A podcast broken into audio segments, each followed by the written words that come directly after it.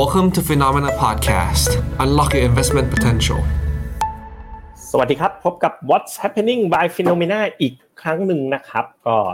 รายการวันพฤหัสเรานี่กำลังอีกไม่นานก็จะครบทศวรรษแล้วนะครับ ที่จัดกันมานะครับ ก็สวัสดีนะโอ้โหมากันแต่หัววันแล้วนะครับ คุณแวนดี้สวัสดีนะครับ คุณปาล์มี่มิราดานะครับอ่าไม่ได้ซื้อทองแท่งเลยซื้อแต่สร้อยคอไว้ใส่ คุณฟิน สวัสดีครับ ภาพและเสียงเป็นยังไงบ้างนะครับ วันนี้นะก็เราจะมาคุยกันถึงสินทรัพย์ที่โอปีนี้ต้องบอกได้เลยว่า มีความเป็นพระเอกนะครับ เป็นพระเอกเลย เพราะว่าตลาดโดยรวมเนี่ยผันผวนเหลือเกินนะครับ มีสถานการณ์เรื่องสงครามเกิดขึ้นนะ เดี๋ยวก็ยูเครนรัสเซีย เดี๋ยวก็มาอิสราเอลฮามาสนะครับ แล้วก็สิ่งสินทรัพย์ที่ราคาเนี่ยยังปรับขึ้น นะครับได้ดีนะครับแล้วก็เป็นสินทรัพย์ที่เหมาะมาก ๆ ที่จะมีในพอร์ตการลงทุนทุกคนนะครับ จริง ๆ เป็นสินทรัพย์ที่มีนักลงทุนมากกว่ากองทุนมากกว่าหุ้น มากกว่าทุกอย่างเลยนะครับ แล้วก็อยู่คู่กับคนไทยนะครับ กับ culture ของบ้านเรามานานนับหลายหลายปีก็คือทองคำนั่นเอง โดยที่ล่าสุดเนี่ยนะครับ ราคาทองคำเนี่ยก็ถ้ามองเป็นดอลลาร์สหรัฐนะครับ ก็ปรับขึ้นไปนะครับ หลังจากเฟดประกาศนะก็ขึ้นมาที่ประมาณเกือบเกือบ2,000 เหรียญอีกครั้งหนึ่งนะครับซึ่งถ้าเกิดใครติดตาม Finnomena มาต่อเนื่องก็จะจำได้ดีเนาะว่าเราก็มีการค่อนข้างมีมุมมองบวกนะท่านผู้ชม Finnomena ก็เป็นสาย trader เยอะถึงแม้เราจะไม่ได้มีผลิตภัณฑ์อย่าง Gold Futures อะไรอยู่บนแพลตฟอร์มเรานะครับ แต่ว่าโอ้โห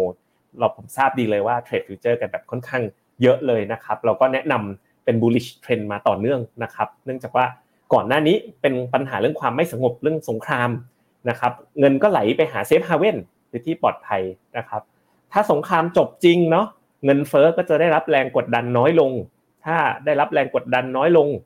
แรงกดดันต่อการขึ้นดอกเบี้ยเฟดก็จะน้อยลง ถ้าดอกเบี้ยเฟดไม่ขึ้นนะครับค่าเงินดอลลาร์ก็น่าจะอ่อนค่าก็ดีกับทองคำเรียกได้ว่าดีทั้งขึ้นดีทั้งร่องเลย อันนี้ก็เป็นมุมมองของฟิโนเมนามาสักระยะหนึ่งแล้ว แต่วันนี้นะครับเราจะไปพบกับผู้เชี่ยวชาญตัวจริงนะครับ จริงๆผมก็เป็นแฟนคลับติดตามนะครับ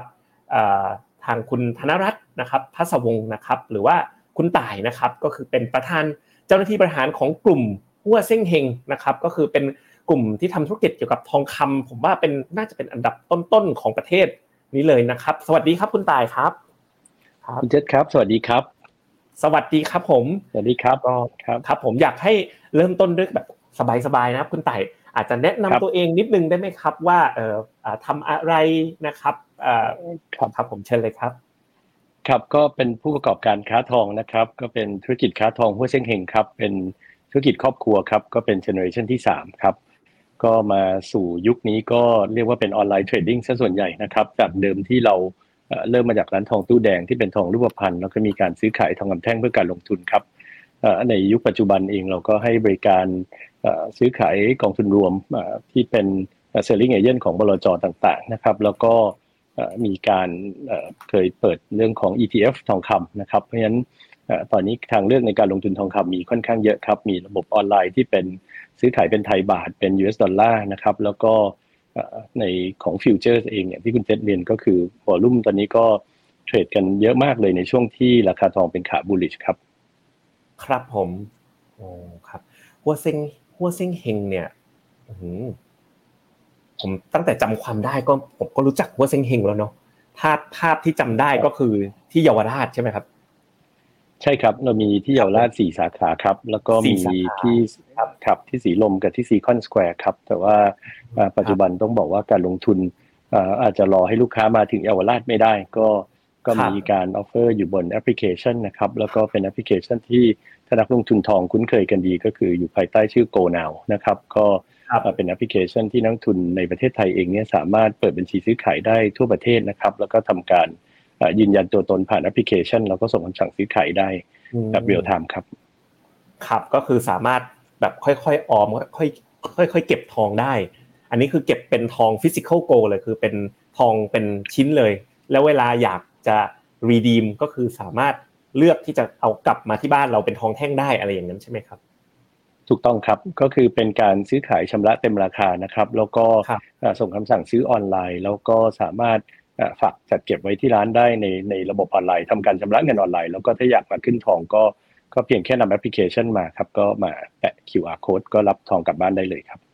ครับผมอ่า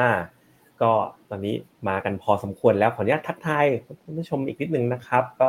คุณ easy mail นะครับ สวัสดีครับ คุณกนกวันสวัสดีนะครับคุณจาวิสนะอะไรนะ เกิดก็คาบทองออกมาเลยฮะนะครับ วันนี้ใครมีคำถามนะ เรามีผู้เชี่ยวชาญตัวตัวจริงเลยนะครับ เรื่องเรื่องทองคำอยู่ที่นี่แล้วนะครับ สามารถยิงคำถามกันมาได้เลย แต่ว่าวันนี้นะครับ เข้าใจว่าคุณตายมีอ่าผมเห็นมีส่งสไลด์มาให้ด้วยนะครับ ผมขออนุญาตเปิดสไลด์โชว์ให้คุณต่ายเล่านิดนึงแล้วกันนะครับดีไหมครับ ครับครับก็เป็นจริงเป็นสไลด์ประกอบ เพราะว่ากลัวว่าถ้าพูดไปเป็นตัวเลขสมดเดี๋ยวคนฟังก็จะ ตามแล้วงงๆ หรือว่าจะเบื่อไปก่อนนะครับ จริงภาพทองคำเองเนี่ยที่ทุกคนพูดถึงในช่วงนี้ก็คือราคาปรับขึ้นมาสูงนะครับ แล้วก็ราคาที่เป็นสปอตหรือราคาตลาดนอกเนี่ยมันเป็นราคาที่ขึ้นมาสูงก็ภาวะหลักๆ มาจากเรื่องสงครามนะครับ แล้วก็ในบ้านเราเองบังเอิญปีนี้เงินบาทค่อนข้างอ่อนนะครับ แล้วก็ทำให้ช่วงหนึ่งเนี่ยราคาเป็นออทามไฮของราคาไทยนะครับ ก็เลยสร้างความ เรียกว่าความสนใจกับนักลงทุนในช่วงนี้ค่อนข้างมากนะครับ ว่าราคาทองเนี่ยจะไปต่อถึงไหนนะครับล่าสุดเองเนี่ยเดี๋ยวผมต้องเท้าความก่อนว่าประเด็นหลักๆ ที่จุดประกายให้ราคาทองขึ้นมาในสามอาทิตย์ที่ผ่านมาเนี่ยปรับขึ้นมาถึง11%เนี่ยนะครับก็มาจากเรื่องสงครามเป็นหลัก เพราะฉะนั้นเป็นภาวะที่ต้องออกตัวก่อนว่าถ้าวันที่สงครามจบเนี่ยเราเราคิดว่าราคาเนี่ยก็จะต้องปรับย่อลงมาจากจากสถานการณ์ที่ มีความรุนแรงเกิดขึ้นนะครับ แต่ว่าอีกปัจจัยหนึ่งที่เราเฝ้ามาทั้งปี ในปีที่แล้วเนี่ยเราบอกว่ามีภาวะเรื่องของโควิด ในเรื่องสงครามรัสเซียยูเครนเนี่ยก็ทำให้สหรัฐอเมริกาเนี่ยก็ทยอยสกัดในเรื่องของเงินเฟอ้อที่เกิดขึ้นนะครับ โดยการขึ้นดอกเบี้ยมาอย่างต่อเนื่องค่อนข้างสูงทีเดียวนะครับ แล้วก็ปรับขึ้นมา 11 ครั้งละจากรอบแรกที่เขาปรับขึ้นมาประมาณช่วงเดือนมีนาของปี 65 นะครับ เราเองก็เพิ่งผ่านการประชุมเฟดรอบที่ผ่านมาในวันที่ 31 ตุลาหนึ่งพฤศจิกาที่ผ่านมานะครับ เราก็ทราบกันดีว่าเป็นการประชุมครั้งที่ 7 ของปีนี้นะครับ แล้วก็ยืนสองครั้งติดแล้วว่าจะไม่ปรับขึ้นดอกเบี้ยนะครับก็คงดอกเบี้ยไว้ที่ระดับ 5.25 ถึง 5.5เปอร์เซ็นต์นะครับ ซึ่งด้วยด้วยภาพนี้เองเนี่ยจริงๆต้องบอกว่านักลงทุนทองเนี่ยที่ เอาพูดแบบภาษาง่าย ๆ ก็คือถ้าดอกเบี้ยขึ้นเนี่ยไม่ดีกับทอง เพราะฉะนั้นตอนนี้ดอกเบี้ยอยู่ในภาวะทรงตัวแล้วกำลังจะมีแนวโน้มว่าถ้าเศรษฐกิจดีขึ้น ดอกเบี้ยลดลงเนี่ยก็จะเป็นปัจจัยบวกต่อราคาทองคำนะครับ เพียงแต่ว่าเราเองก็เห็นว่าเรื่องเงินเฟ้อในหลาย ๆ ประเทศเนี่ยรวมถึงสหรัฐอเมริกาเนี่ยจริง ๆ แล้วสองสาเดือนที่ผ่านมาเนี่ยหักหัวขึ้นด้วยซ้ำนะครับ คือเหมือนจะเอาอยู่แล้วก็มีทิศทางที่มีโอกาสที่จะปรับขึ้นมาอีกก็ยังเป็น จุดที่ตลาดก็ยังมองว่าถึงแม้ว่าถ้าเฟดจะไม่ขึ้นดอกเบี้ยนะครับแล้วอีกสักพักหนึ่งนะครับ แต่ว่าจะประคองไว้ในระดับที่สูงเนี่ยก็จะยังกดดันราคาทองให้ไม่ได้เคลื่อนไหวมากนักนะครับ แล้วก็จนกระทั่งเรื่องของสงครามเข้ามาทีเดียวราคาทองก็วิ่งเลยนะครับนี่ก็เป็นภาพโดยรวมก่อน เดี๋ยวเราลงรอให้คุณเจษถามเพิ่มแล้วผมลงรายละเอียดเพิ่มเติมให้ก็ได้ครับ ได้เลยครับ ก็ ก่อนจะไปคุยกันเรื่องสงครามนะเอาเรื่องสดๆร้อนๆกันเลยนะครับคุณต่ายก็คือ การประชุมเฟดครั้งที่ผ่านมาเนาะเมื่อเช้าผมก็นั่งไล่อ่านข่าวอ่านรายละเอียดอ่านดู statement นะครับจริงๆ statement ที่เฟดให้มาเนี่ยคล้ายๆกับเดิมพอสมควรเลย แต่ว่าพอสิ่งที่ผม sense ได้อะครับ ก็คือไปฟังตอนที่เขาสัมภาษณ์เนี่ย มันเหมือนกับก่อนหน้านี้มันจะ ทุกคนจะไปคิดแต่คำว่า higher for longer หมายความว่าดอกเบี้ยจะขึ้นได้อีกแล้วก็จะอยู่สูงสูงอีกนานๆ แต่เหมือนโทนที่ผ่านมาเมื่อคืนเนี้ยกลายเป็นว่าคนจำนวนคือส่วนใหญ่เลยนะ เชื่อว่าเฮ้ยเป็นไปได้มากขึ้นเยอะเลยที่การขึ้นดอกเบี้ยรอบนี้จะจบแล้วที่ 5.25 ถึง 5.5%ตอนนี้ความเชื่อเป็นอย่างนั้นเลย แล้วก็เชื่อว่าอาจจะคงอยู่ที่ตรงเนี้ย ไปจนถึงสักประมาณกลางปีหน้า จากนั้นเนี่ยครึ่งปีหลังของปีหน้าก็จะค่อยๆ ทยอยปรับลดดอกเบี้ยลง อาจจะเหลือสัก 4%กลางๆนะครับ ถ้าสมมติถ้าสมมติว่ามันมาใน pattern นี้ครับ คือจากนี้ไปคงดอกเบี้ย เศรษฐกิจสหรัฐไม่ถึงกับพัง แต่ว่าเป็น soft landing อาจจะโตสักเกือบเกือบเปอร์เซ็นต์ปีหน้า แล้วก็เงินเฟ้อมันยังเกิน target อยู่ใช่ไหมครับ ถ้าเงินเฟ้อค่อยๆ ลดลงเฟดก็อาจจะลดดอกเบี้ยได้บ้าง แต่ว่าไม่ได้ลดลึกมาก ถ้า scenario แบบนี้ครับตามที่ตลาดมองในฝั่งของตลาดเงินตลาดทุนเนี่ยคุณต่ายคิดว่าทองคำเนี่ยจะมีแนวโน้มพฤติกรรมเป็นประมาณไหนครับ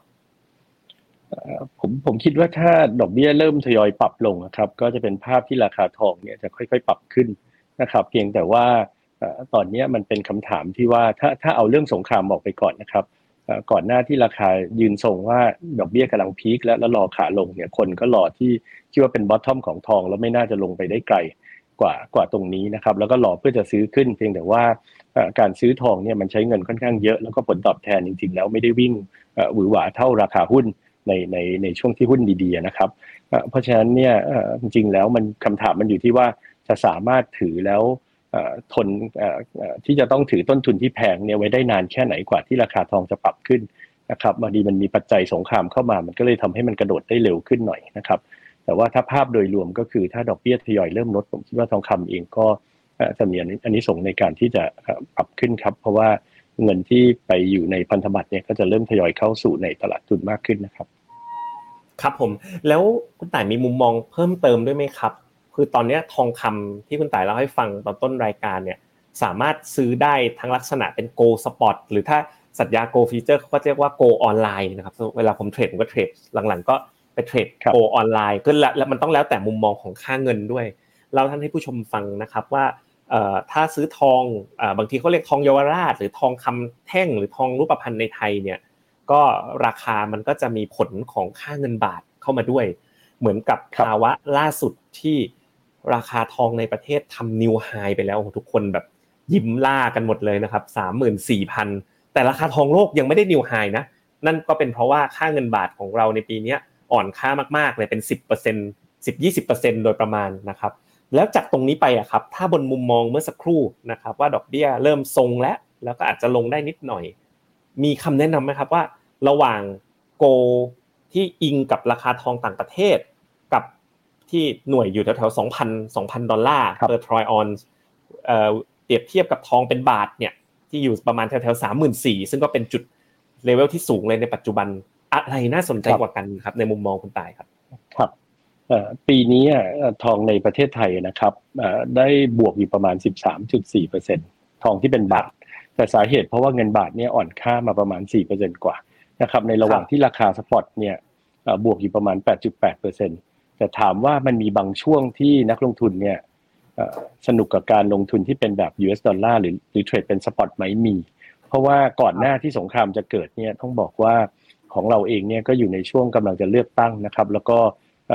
เรื่องในประเทศเองเราก็ไม่รู้ว่าผลเลือกตั้งจะออกมาเป็นยังไง ทุกคนก็ต้องการความเชื่อมั่น ไม่ว่าจะเป็นการเปลี่ยนผ่านจากรัฐบาลเก่ารัฐบาลใหม่ เรื่องของนักท่องเที่ยวที่จะกลับมาไหมนะครับ ช่วงที่ค่าเงินผันผวนเนี่ยผมคิดว่า นักลงทุนเองก็เล่นเป็นดอลลาร์เนี่ยก็สะดวก เพราะว่าสิ่งที่เขาดูก็คือแค่ราคาสปอตโลกอ้างอิงตามราคาทองคำนะครับ แต่ว่าพอทุกอย่างมันเข้าที่เข้าทางแล้วเนี่ยจริงๆ แล้วการที่ซื้อขายเป็นเป็นบาทเนี่ยอาจจะได้รับความนิยมมากกว่าตรงที่ว่าเวลาที่นักลงทุนพอขายทิ้งไปปุ๊บเนี่ยก็สามารถเอาเงินไปไปจับจ่ายใช้สอยได้ก็ค่อนข้างสะดวกนะครับ แต่ว่าคนเองก็บางทีก็จะคิดว่า จริง ๆ แล้วทุกครั้งที่ราคาทองลงเงินบาทก็จะอ่อนไปด้วย เพราะว่าคนซื้อเยอะเราก็ต้องนำทองคำเข้ามาจากต่างประเทศนะครับมันเป็นสินค้า import เวลาที่ขายเยอะเราส่งออกไปเมืองนอกเพื่อไปไปหลอมเพื่อรับเงินกลับเข้ามาให้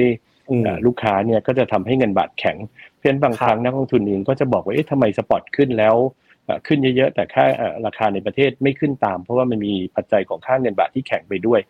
แต่อย่างน้อยเองนักลงทุนก็ล็อกความเสี่ยงกับเงินที่ซื้อนะครับให้มันมันดีคนละแบบ แต่ว่านักลงทุนที่เล่นเป็นดอลลาร์เนี่ยเขาจะต้องเอาเงินบาทเนี่ยไปแลกเป็นเงินดอลลาร์เก็บไว้ในบัญชี FCD ก่อนนะครับก็คือบัญชีสกุลเงินต่างประเทศ เพราะฉะนั้นถึงแม้ว่าเขาจะไปซื้อที่พันเก้าร้อยเหรียญไปกำไรพันเก้าร้อยี่สิบเหรียญเนี่ยยี่สิบเหรียญที่เขากำไรเข้ามาเก็บเอาไว้ใน FCD เนี่ย จริง ๆ แล้วก็ไม่ได้รู้สึกขาดทุนรู้สึกว่ากำไรทอง แต่ว่าถ้าเงินบาทอยู่ๆแข็งค่าขึ้นไปเรื่อยๆ แล้วเวลาที่เขาอยากจะแลกกลับมาเป็นเงินบาทจริงๆเขาก็ไปเสียมูลค่าตรงนั้นอีกทีหนึ่งนะครับ เพียงแต่ว่ามันอำนวยความสะดวกว่าปัจจุบันในประเทศไทยเนี่ย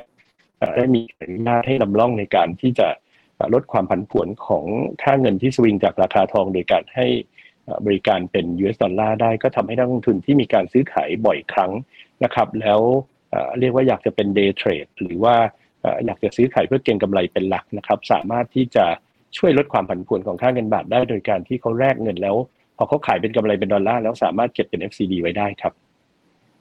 อืมครับ ก็เรียกได้ว่ามันมีมุมมองอ่าดีแตกต่างคนละแบบแต่ดีทั้งดีคนละแบบครับ ครับ ครับผมเอเหมือนสัญญาณอินเทอร์เน็ตของของผมเนี่ยเหมือนเหมือนเหมือนจะมีปัญหาไม่ใช่ของคุณตายนะครับเอ่อ คุณผู้ชมครับยังอยู่ด้วยกันหรือเปล่าเอ่อมันทางผมขึ้นสัญญาณโลครับตอนนี้ ยังได้ยินเสียงผมชัดไหมครับ คุณผู้ชม ผมยังได้ยินคุณเจษชัดอยู่ครับนะอ๋อยังได้ยินผมชัดอยู่นะครับครับ ใช่ครับใช่ครับ สัญญาณอินเทอร์เน็ตของผมมันแปลกๆนิดนึง แต่คิดว่ายังยังยังไปได้อยู่นะครับผมอยากจะมาชวนคุยตรงเหตุการณ์ที่มันนำมาก่อนเฟดก็คือมาโดยไม่คาดฝันคือเรื่องของ ของสงครามนะครับ นิดหนึ่งนะครับ ก็จะเห็นว่านี่นะครับบนจอครับโอเคมาแล้วนะครับครับอันนี้คือสิ่งที่เกิดขึ้นโดยไม่คาดไม่คาดฝันเนาะคุณคุณต่ายมองกับสถานการณ์ตรงนี้ยังไงครับ ที่ราคาทองเนี่ยมันถูกดันขึ้นมาจนถึงเลเวลนี้ แล้วหลาย ๆ คนตอนนี้ก็เนาะ ส่วนใหญ่คนไทยเท่าที่ผมจับพฤติกรรมพอทองขึ้นขึ้นเนี่ย มักจะไปขายทองกันเนาะอ๋อคุณต่ายมีมุมมองยังไงครับ ว่าตอนนี้มันก็ทะลุขึ้นมาเยอะ ทองคำเป็นบาทก็โหสูงมากๆเลยสามหมื่นสี่แล้วถ้าเป็นมุมมองส่วนตัวกับราคาคุณต่ายมองยังไงครับเนี่ยจากปัจจัยตรงนี้ครับ ก็ก็สูงครับถ้าส่วนตัวถ้าถือมายาวก็คงก็คงขายทำกำไรบ้าง แล้วก็อาจจะทิ้งส่วนหนึ่งไว้เพื่อให้พอให้ให้กำไรวิ่งต่อได้ เพราะว่าเรื่องของสถานการณ์ สงครามรอบนี้ถ้าเราติดตามในภาพของเขาจริง ๆ เนี่ยต้องบอกว่าอิสราเอลกับปาเลสไตน์เนี่ยสู้รบกันมาเจ็ดสิบกว่าปีแล้วนะครับ แต่ว่าเพิ่งมารอบนี้ที่รุนแรงที่สุดในรอบห้าสิบปีนะครับ แล้วก็การโจมตีในในแบบที่ว่าทางพื้นดินนะเป็นการซุ่มโจมตีเนี่ยอาจจะทำให้อิสราเอลเนี่ยเรียกว่าตั้งตัวไม่ทันนะครับในในมุมของอิสราเอลที่ใหญ่กว่าปาเลสไตน์เนี่ยสู้กี่ทีก็ชนะ แล้วก็กวาดล้าง ฆ่าฟันประชาชนปาเลสไตน์ไปได้เยอะ แต่ว่ารอบนี้เนี่ยเหมือนกับว่าด้วยวิธีของกลุ่มฮามาสซึ่งเป็นกลุ่มที่เรียกว่าโจมตีรอบนี้ทำให้เขาเกิดความเสียหายเยอะ แล้วก็ดูเหมือนจะยังไม่ได้ปราบง่ายๆ เพราะว่ายังมีพันธมิตรของกลุ่มฮามาสเองอยู่รอบข้างเต็มไปหมดด้วยเนี่ยก็ก็คาดว่าสถานการณ์จะยืดเยื้อ ก็เลยทำให้ราคาทองเนี่ยมีโอกาสที่จะปรับขึ้นไปต่อได้นะครับ เพราะฉะนั้น รอบนี้เองเนี่ยหลายคนที่ขายออกมาส่วนหนึ่งผมเชื่อว่าเป็นส่วนหนึ่งที่เห็นว่าค่าเงินบาทอ่อนค่าด้วย แล้วก็ถือทองมานาน แล้วก็ได้ได้ผลตอบแทนที่ดีก็ก็ทยอยขายออกมาครับ ครับผมนี่ก็แต่แต่ถ้าดูภาพรวมครับ อันนี้เป็นไทม์ไลน์ซึ่งแต่จริงต้องบอกว่ารอบนี้ถึงแม้ว่าจะเป็นราคาทำ high แต่ว่า volume ในการที่ขายออกมาไม่เยอะเท่าช่วงของโควิด นะครับส่วนหนึ่งผมคิดว่าช่วงโควิดเนี่ยอาจจะเป็นช่วงที่ทุกคนเกิดความหวาดกลัว แล้วก็ในเรื่องของหลายธุรกิจที่จะต้องปิดตัวลง แล้วก็มีการพักงานหรือว่าเลิกจ้างงานนะครับ ก็ทำให้ขายสินทรัพย์ปลอดภัยออกมาเป็นเงินสำรองในช่วงนั้นค่อนข้างเยอะครับ แล้วก็ช่วงนั้นเองราคาทองก็ถือว่าก็สูงเช่นกันนะครับ แต่อาจจะไม่สูงเท่าตอนนี้นะครับ หลังจากนั้นมาเนี่ยพอราคา ปรับย่อลงมาหน่อยก็มีการทยอยซื้อทองเก็บกลับเข้าไปใหม่ แล้วก็มาขายกันอีกทีช่วงสงครามรัสเซียยูเครนไปพอสมควรแล้วนะครับรอบนี้เองก็เลยอาจจะเห็นโฟลในการขายอาจจะยังไม่ได้เรียกว่าเยอะเท่าตอนช่วงโควิดครับ ครับแต่รูปนี้เห็นชัดเจนได้เลยนะว่า ผลของค่าเงินบาทที่มีต่อราคาทองในประเทศเนาะตอนปี 2020 เนี่ย ราคาทองสปอตเนี่ย 2,069 ดอลลาร์ต่อทรอยออนซ์ ราคาทองในบ้านเราประมาณ30,000นิดๆรอบนี้ก็ทอง spot ต่ำกว่าตอนนั้นอีกนะครับ1984แปดสี่แต่ราคาทองในบ้านเราเนี่ย34,000ทะลุไปแล้วนะครับ ก็อันนี้ก็เห็นได้ชัดเลยภาพของราคา spot ที่มีต่อทองคำนะครับ ทีนี้อยากให้คุณต่ายเล่าให้คุณผู้ชมฟังต่ออีกนิดนึงอะเดี๋ยวผมขออนุญาตทักคุณผู้ชมนิดนึงก่อนนะครับ คุณแอดแอลสวัสดีนะครับเดี๋ยว Q&A ไว้ทีเดียวเลยนะ เดี๋ยวผมมาร์กไว้ให้ก่อนนะ Q&A คุณจิไกสวัสดีค่ะ นะครับ คุณ CA สวัสดีนะครับแนวโน้มทองคำนะครับผมมาร์กคำถามไว้ให้ โอเค สวัสดีทุกท่านนะครับ ก็เป็นยังไงบ้าง ถ้าถูกใจไปต่อนะครับ กดคนละหนึ่งไลค์นะครับตอนนี้ Facebook 24 แล้วนะครับ YouTube นะครับเราแข่งผมแข่งไลค์กับคุณแบงค์ partner ผมอยู่นะครับวันนี้ขอ YouTube ขอทะลุ 100นะครับแล้วก็ไปต่อกันเลยนะครับ คุณต่ายเล่าให้ฟังนิดนึงสิครับว่า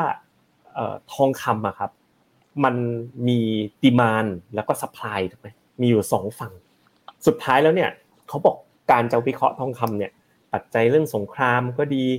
ปัจจัยเรื่องเรื่อง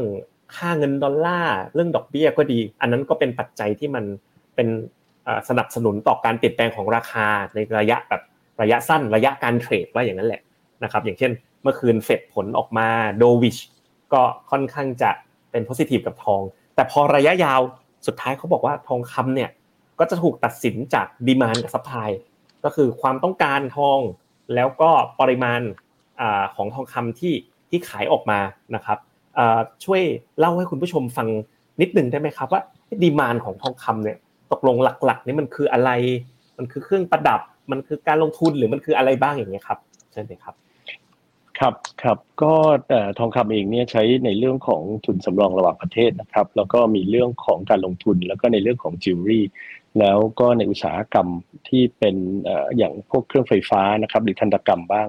นะครับเพราะฉะนั้นก็ก็มี demand ของเขาเองในใน real sector ด้วย แต่ว่าในภาคการลงทุนแล้วก็การยอมรับทองคำเป็นสินทรัพย์ปลอดภัย หรือว่าเป็นทุนสำรองเนี่ยก็ถูกยอมรับมายาวนาน เรียกว่าเรียกว่ายาวนานมาก ๆ หลายพันปี ไม่ไม่ใช่เหมือนคริปโตเคอเรนซีที่ที่พยายามจะบอกว่าเป็น digital gold ในในปัจจุบันนะครับ เพราะฉะนั้นอันนี้เองเนี่ยมันมีผลหลายครั้งมากที่เราเห็นข่าวที่เราบอกว่าธนาคารกลางเนี่ยหันกลับมาเก็บทองคำนะครับ ซึ่ง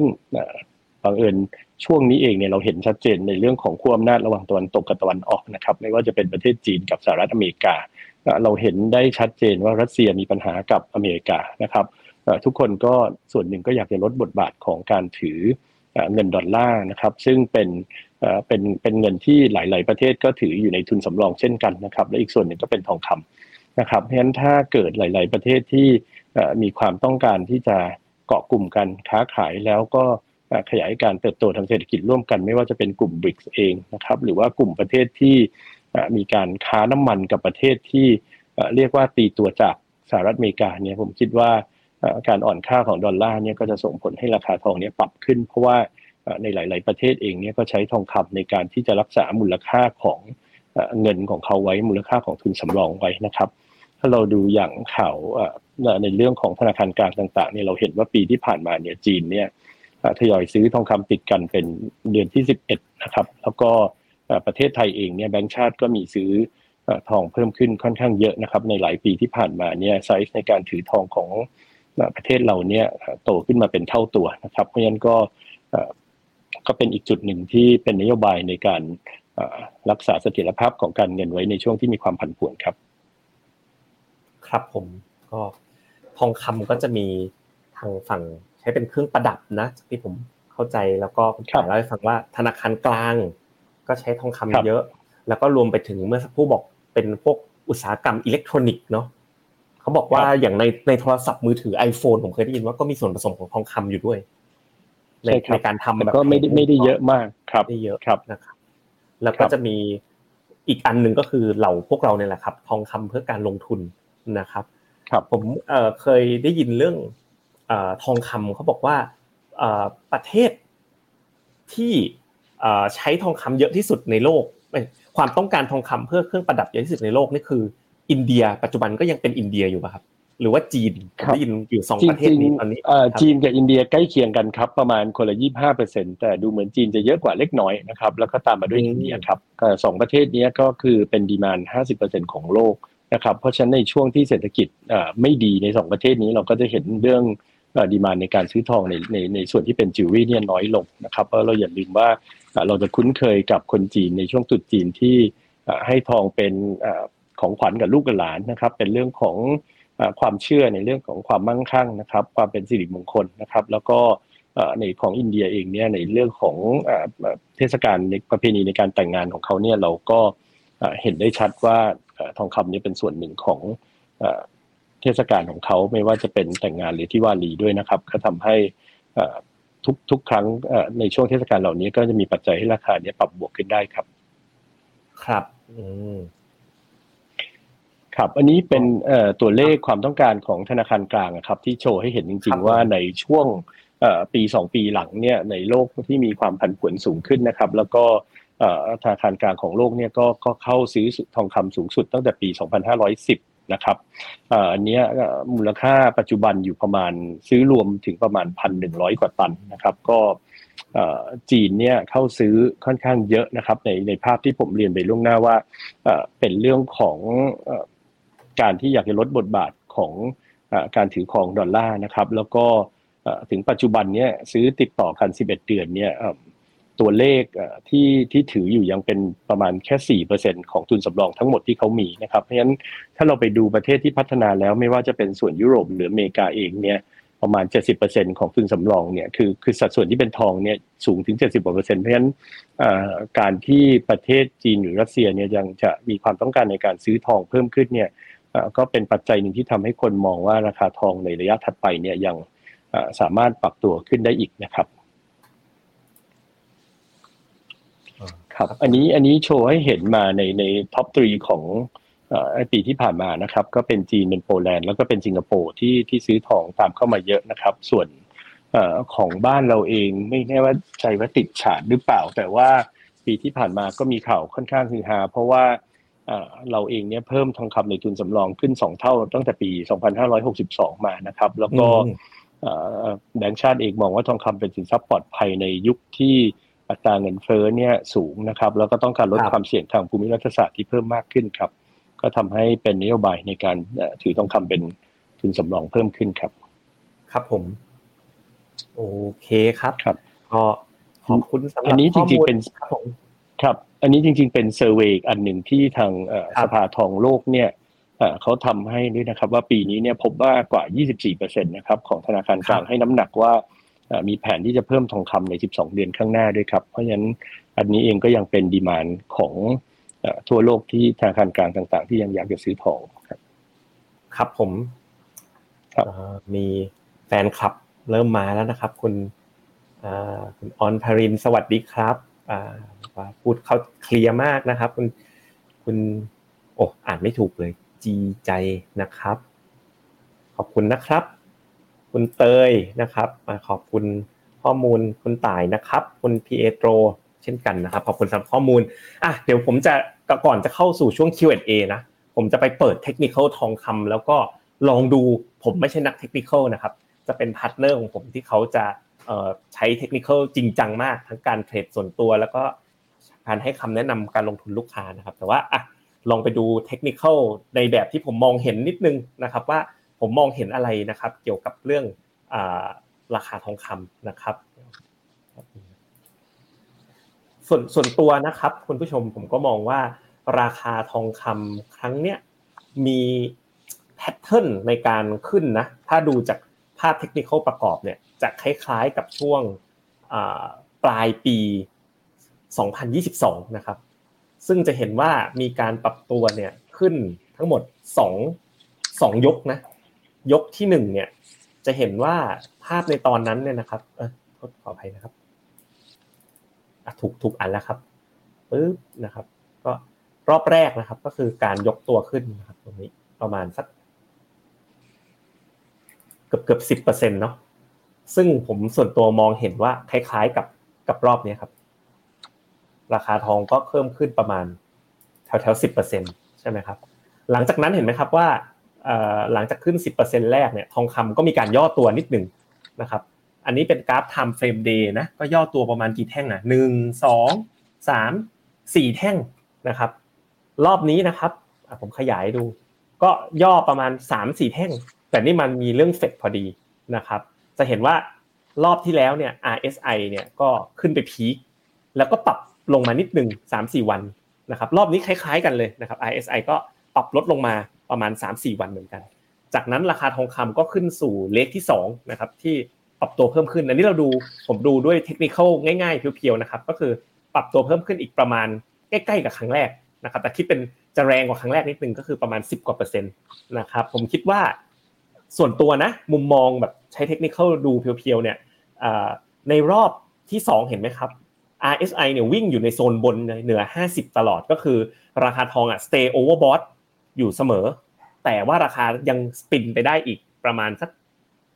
10%เล็กน้อยนะครับ เพราะฉะนั้นถ้าภาพครั้งเนี้ยเกิดคล้ายๆกับคล้าย ๆ กับครั้งที่แล้วเนี่ย ราคาทองคำนะครับ ก็ลองขยับขึ้นไปอีกสักประมาณ ผมวัดให้พอดีอ่ามันมันรอบถ้าจะรอบต่อรอบคือ 10%เพราะฉะนั้นถ้าเกิดว่าเราใช้หลักการคล้าย ๆ กันนะ เราลองลากราคาทองคำนะครับ ขึ้นไปอีกประมาณสักสิบเปอร์เซ็นจากตรงนี้ นะครับโอ้โหถ้าเป็นจริงเนี่ยไปแถวแถวสองพันสองนะครับแต่ว่าอย่างที่บอกนะครับเทคนิคมันไม่มีถูกมีผิดเนาะมันเป็นแค่การแบบ projection นะครับถ้าเราเอาเห็นคุณแบงก์ก็ชอบลาก Fibonacci retracement นะผมลองเอา Fibonacci retracement กลับมาจับด้วยนะครับว่ามันชนแนวกันหรือไม่นะครับคุณผู้ชม ก็นี่ถือว่า ใกล้เคียงมากๆเลยนะครับ ผมลองเอา Fibonacci retracement เนี่ยมาจับดู ปรากฏว่าทองคำเนี่ยผ่าน 61.8 ไปเป็นที่เรียบร้อยแล้วนะครับ ก็คือพลิกเข้าสู่ขาขึ้นนะตรงนี้นะครับ แล้วก็ไปแตะที่ retracement 78 แล้วก็ไม่ผ่านแล้วก็ย่อลงมา ถ้าสมมุติที่เลเวลของเลขที่2เนี่ยนะครับแถวแถว2002เนี่ยก็อยู่แถวแถว Fibonacci projection แถวแถว161.8 พอดี ซึ่งต้องอยู่ที่ว่าปัจจัยทั้งในเรื่องของสงครามก็ดี ซึ่งเราก็คงไม่ได้อยากให้เกิดนะรวมไปถึงภาพของเฟดว่าถ้าเฟดหยุดขึ้นดอกเบี้ยจริงเงินดอลลาร์อ่อนจริง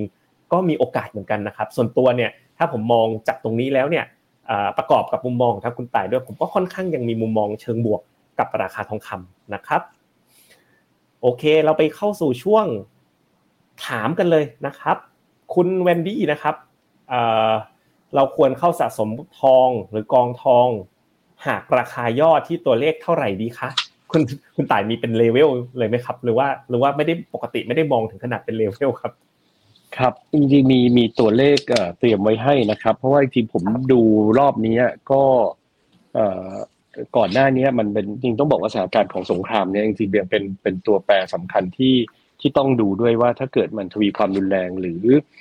ถ้าจริงๆต้องบอกว่าสถานการณ์ตรงนี้เนี่ยบลูมเบิร์กเองเขาทำเป็น scenario ออกมาอยู่3 scenario ไม่ไม่แน่ใจว่าท่านผู้ฟังเคยได้ได้ผ่านมากับข่าวนี้หรือเปล่านะครับ ก็คือเขาบอกสถานการณ์แรกเนี่ยก็คือสงครามที่อยู่ในวงจำกัดระหว่างฮามาสกับอิสราเอลเองเนี่ยก็ก็คาดการณ์ราคาทองอยู่ประมาณนี้ครับ2,000เหรียญไม่ไม่น่าเกิดนะครับ แล้วก็ สถานการณ์ที่2เนี่ยก็คือเป็นสงครามที่มีตัวแทนคือมีซีเรียกับเลบานอนเนี่ยซึ่งส่งเข้ามาสนับสนุนฮามาสเนี่ยก็อาจจะทำให้ขึ้นไป 2,020 เหรียญ2,050 ประมาณนี้นะครับ ซึ่งจริงๆในสัปดาห์ที่ผ่านมาเราก็เห็นว่ามีกลุ่มเล็กกลุ่มน้อยที่อยู่ตามขอบชายแดนที่ไปร่วมช่วยฮามาสนะครับในสถานการณ์ที่2เนี่ยก็เหมือนกับเกิดขึ้นไปแล้วนะแต่สถานการณ์ที่ 3 ที่เขากังวลกันก็คือว่า หากอิหร่านเนี่ยเข้ามาทำสงคราม ซึ่งจริงอิหร่านเนี่ยเป็นคนสนับสนุนฮามาสอยู่แล้วนะครับ แต่ว่าถ้าเกิดเข้ามาร่วมทำสงครามจริง อันนี้จะส่งผลให้มันมีเรื่องของน้ำมันนะครับ ซึ่งน้ำมันเนี่ยมันส่งออกประมาณ 20%ของโลกอยู่ตรงแถวอิหร่านนะครับ เพราะฉะนั้นถ้าเกิดมีปัญหาตรงนี้ขึ้นมาเนี่ยคาดว่าราคาทองน่าจะทะลุไฮเดิมขึ้นไปได้จากสถานการณ์ที่อาจจะทวีความรุนแรงตรงนี้ครับ เพราะฉะนั้น ราคาทองจริงในในสเต็ปที่เราคิดว่านักทุนอาจจะเริ่มเข้าเก็บได้ก็ประมาณพันเก้าร้อยห้าสิบเหรียญหรือถ้าย่อลงมาพันเก้าร้อยเหรียญก็ก็น่าเข้าเก็บครับ เพราะว่าตอนนี้ไม่มีปัจจัยไหนเลยที่จะทำให้ราคาทองนี้ปรับตัวลงได้แรงนอกจากสงครามยุติลงครับ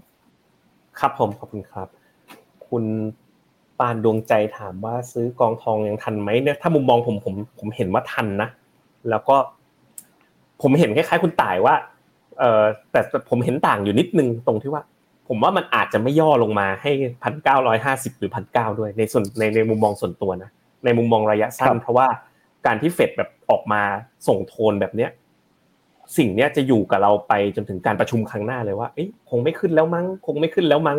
ไอความรู้สึกตรงนี้แหละครับ ผมเลยรู้สึกว่าจะทำให้ราคาทองเนี่ย ลงยากนิดนึงเพราะค่าเงินดอลลาร์เนี่ย